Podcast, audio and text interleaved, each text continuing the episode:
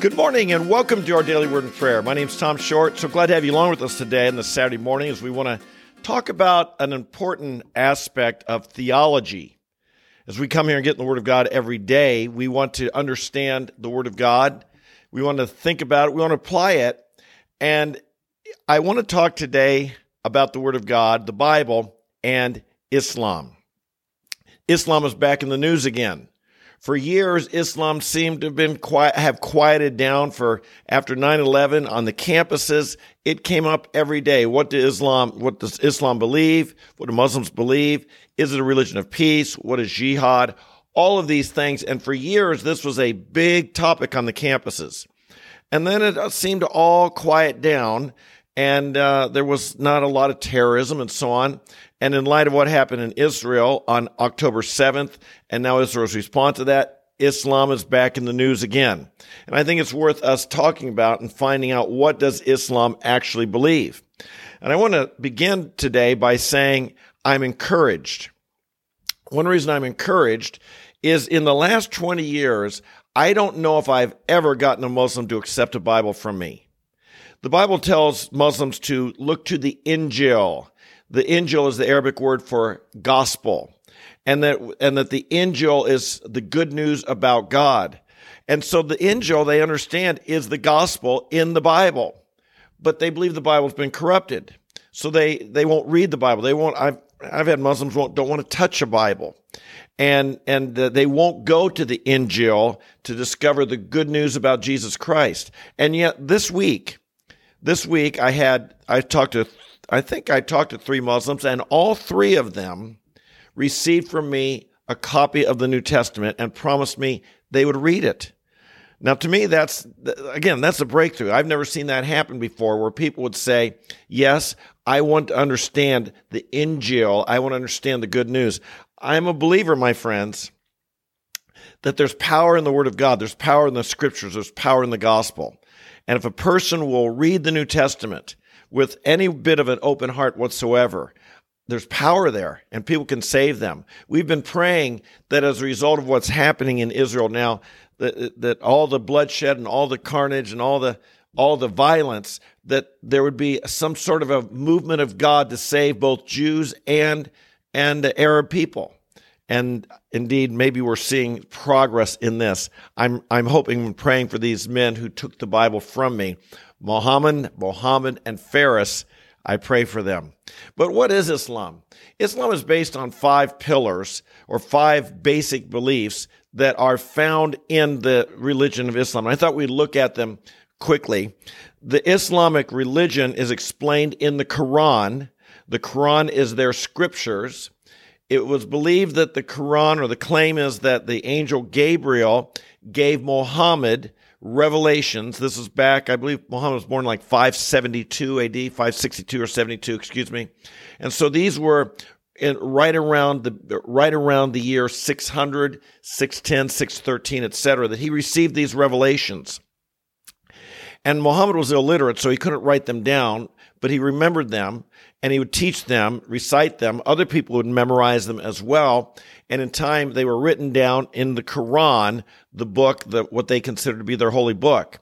There are five basic pillars upon which the Islamic religion stands. Let's take a look at them and talk about how they relate to the Christian faith. Number one is the first pillar, and this is how a person becomes a Muslim.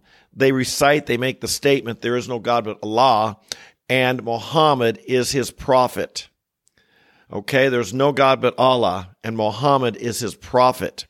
Now, interestingly, when Muhammad lived in the city of, of uh, Mecca, there were 360 different gods in the city. Mecca was an international travel route, and there were there were uh, gods gods idols from all over the world in that city.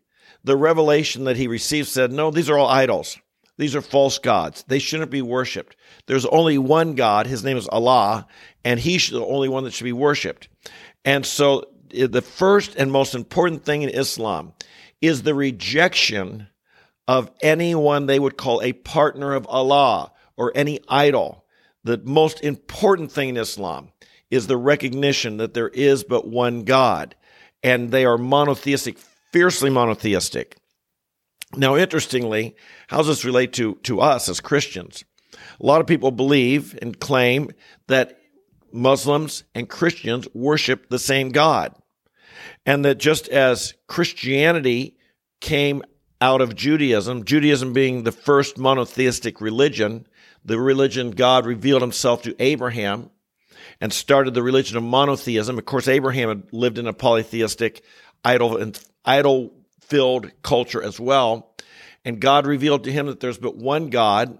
And from that came Christianity and Islam. And some people have been believed, and it's being taught that from Christianity came Islam. And just as uh, and all three are monotheistic religions, and all three are worshiping the same God, and each success, successive one is a continuation of the previous one. Well, I believe that Christianity is a continuation of Judaism, and we worship and believe the same thing, other than we, we believe Jesus to be the Messiah, and they do not. By and large, many Jews do, but Judaism as a whole does not. But does Islam worship the same God as Judaism and Christianity? I think not. Number one, his name is, you know, his name is Allah, and that's more than just the Arabic. God has given us the name he should be uh, recognized from Jehovah, Yahweh, Adonai, etc. But more than that is the understanding of the nature of God. And this is so very, very important. As Christians, we worship the triune God, the Father, the Son, and the Holy Spirit we believe that God, we believe that not only is this true, but it's important to understand that the, the, the love of God. Why do I say that? God needs no one to exist and be and show who he is. He doesn't need us. He didn't need to create the world to demonstrate who he is. Rather, God has always been in community. Now, the chief quality of the, of the nature of God is God is love. Muslims, by the way, do not believe that we we believe that the that our holy God, his nature, as the Bible says, God is love. Muslims would they downplay that. They'd say God is benevolent or God is merciful, but there's no concept in Christianity or er, in Islam of really the love of God. As as Muslims, they approach God as a slave. We approach God as a father. Jesus taught us to pray, Our Father who art in heaven. That would be blasphemous to a Muslim to call God Father. You approach God, you approach Allah as a slave to a master, not as a son to a father. Now, we approach God as, as his servants as well, but we're far more than that. We reverence God. We have respect for God. We recognize the, the sovereignty of God. We recognize He's the King of the universe. But the miracle of the gospel is that He's made us His sons and daughters, something that Islam would not have. And, and as we talk about the love of God, the Trinity was a love community. How did God demonstrate love before He created us? If God is love and God doesn't need us, how did he demonstrate his nature? How did he love? If you love, you need someone to love. You need a, an object to love. You need a person to love. Well, for all of eternity, the Father loved the Son, the Son loved the Spirit, the Spirit loved the Father. There was this community of love amongst the triune God before creation. Okay? So this is very, very, very important. And by the way, that's important also to understand. Jesus did not become the Son of God or the Son of God did not come into existence when Jesus was conceived or born. The Son of God has always existed. The eternal triune God, Father, Son, Holy Spirit, has always been. Jesus took upon himself human flesh when he took when he uh, was conceived of the Virgin Mary and and was born into this world. He took upon himself human flesh, but he'd always existed. Now, by the way, many Muslims have difficulty understanding this idea of how could Jesus be God and how could Jesus be man. And this is a fundamental difference. If we go back to this first pillar, there's no God but Allah, and they're uh, viciously monotheistic and claiming that to worship Jesus would be polytheism. As a matter of fact, in Islam, the one unforgivable sin is to worship anyone as the partner of Allah. Any anyone this would be considered idolatry, idolatry and would be considered the unforgivable sin called shirk. Well, how interesting. In Christianity, you must believe Jesus is the Son of God. You must believe he's God come in the flesh. You must believe in the deity of Christ. You must believe that he died and rose again, or you can't be saved. Islam teaches if you believe any of those things, you can't be saved. It's shirk. If you believe he's the, if you're worshiping Jesus as, as God, this is called idolatry, shirk, the unpardonable sin. In Islam, they do not believe Jesus died. They raise the question, how could God die? And it's a fundamental misunderstanding of the incarnation. Jesus, God, took on human flesh. When he took on human flesh, he chose to live as a as one of us. He chose to limit himself. He chose to live as a person. He never stopped being God, but when Jesus walked the earth, he had laid aside his privileges. We read in Philippians chapter 2 verse 5 and 6. Have this attitude in yourself which also was in Christ Jesus, who although he existed in the form of God, did not require, regard equality with God a thing to be grasped but he emptied himself or he laid aside his privileges. So when Jesus walked the earth, he needed to sleep because although he's God, he was not exercising omnipotence, all power. He needed to learn. He's a child. He grew up. He needed to learn to read and write. He needed to learn things. Even though he was God in the flesh, he was not all knowing, omniscient. He couldn't be in, in, in Nazareth and in India and in China and any, everywhere else all at the same time, like God can, because he'd taken upon himself a body and he was limited in where he could be. This is the incarnation. He was fully man, fully God. I liken the incarnation, by the way, I liken it to, uh, I, I, say, suppose you have a, a billionaire, and I use the illustration Bill Gates, and say Bill Gates wants to be humanitarian and care for the poor. And he decides, I'm a billionaire, but I think what I'd like to do is spend the next month or two with the homeless. And so what he does is he puts on poor, uh, you know, old clothing. He goes and he lives under a bridge. He leaves behind his mansion, his limousine, his credit card, his bank account, his cash, his wallet, everything. And for a month or two, he lives like a homeless person. He's still Bill Gates. He's still a billionaire. He never stopped being who he really is but he chose to identify with these other people and live with these other people as if he was one of them for a period of time, although he never stopped being who he was. Jesus never stopped being God. When he came to earth, he never stopped being God, but he lived fully as a man. He was tempted in all things like us, but he was without sin.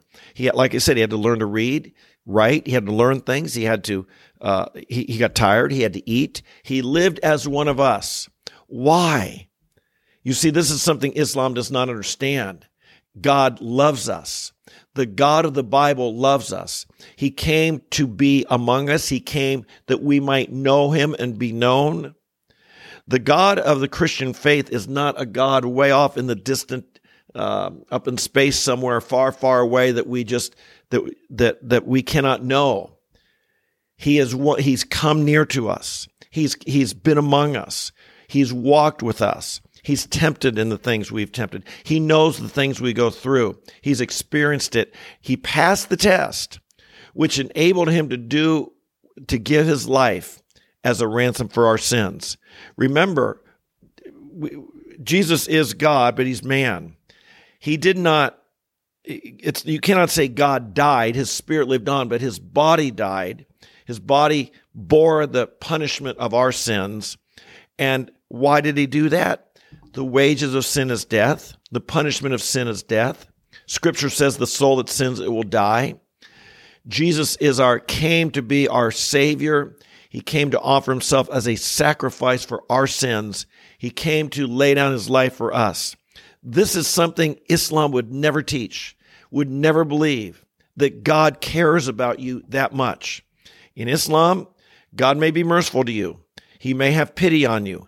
He may allow you into heaven if you if he if he wills and if he desires and he thinks you're worthy of it.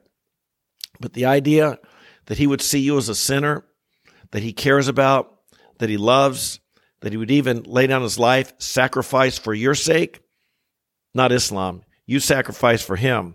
Now, in Christianity, of course, we follow him, we sacrifice for him as well, but it's a love relationship. Why do we follow Jesus? Not out of fear of punishment, but out of love for him. Why do we want to live a holy and righteous life? Not out of fear that if we don't, God's going to punish us, even though that's true, but we do it out of a greater motive. We've been won by his love. The gospel message tells us that God loves us and we love him because he first loves us. And this is fundamentally different than Islam. God in Islam, it's all about you becoming the slave and submitting to Allah, getting getting this stop sinning, stop rebellion, submit to him. In Christianity, the God of, of Christianity, the God we know, he loves us. And what he's done for us engenders in us a love of return. As Christians, we love God. Islam, not so much. They worship God, they revere God, they fear God. We love God. And that's a big difference. Hey, I can tell I've spent my 15 minutes here and we're only on the first pillar, so we'll continue this tomorrow. If you're new here with us, welcome.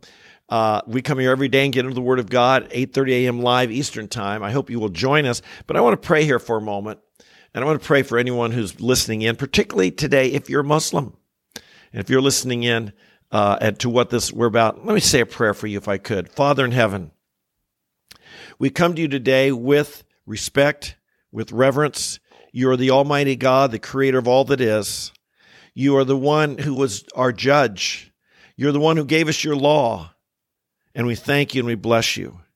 But Lord, we confess, Father, we confess that we have all fallen short of it and we acknowledge that we've sinned against you, and it's our desire to be forgiven.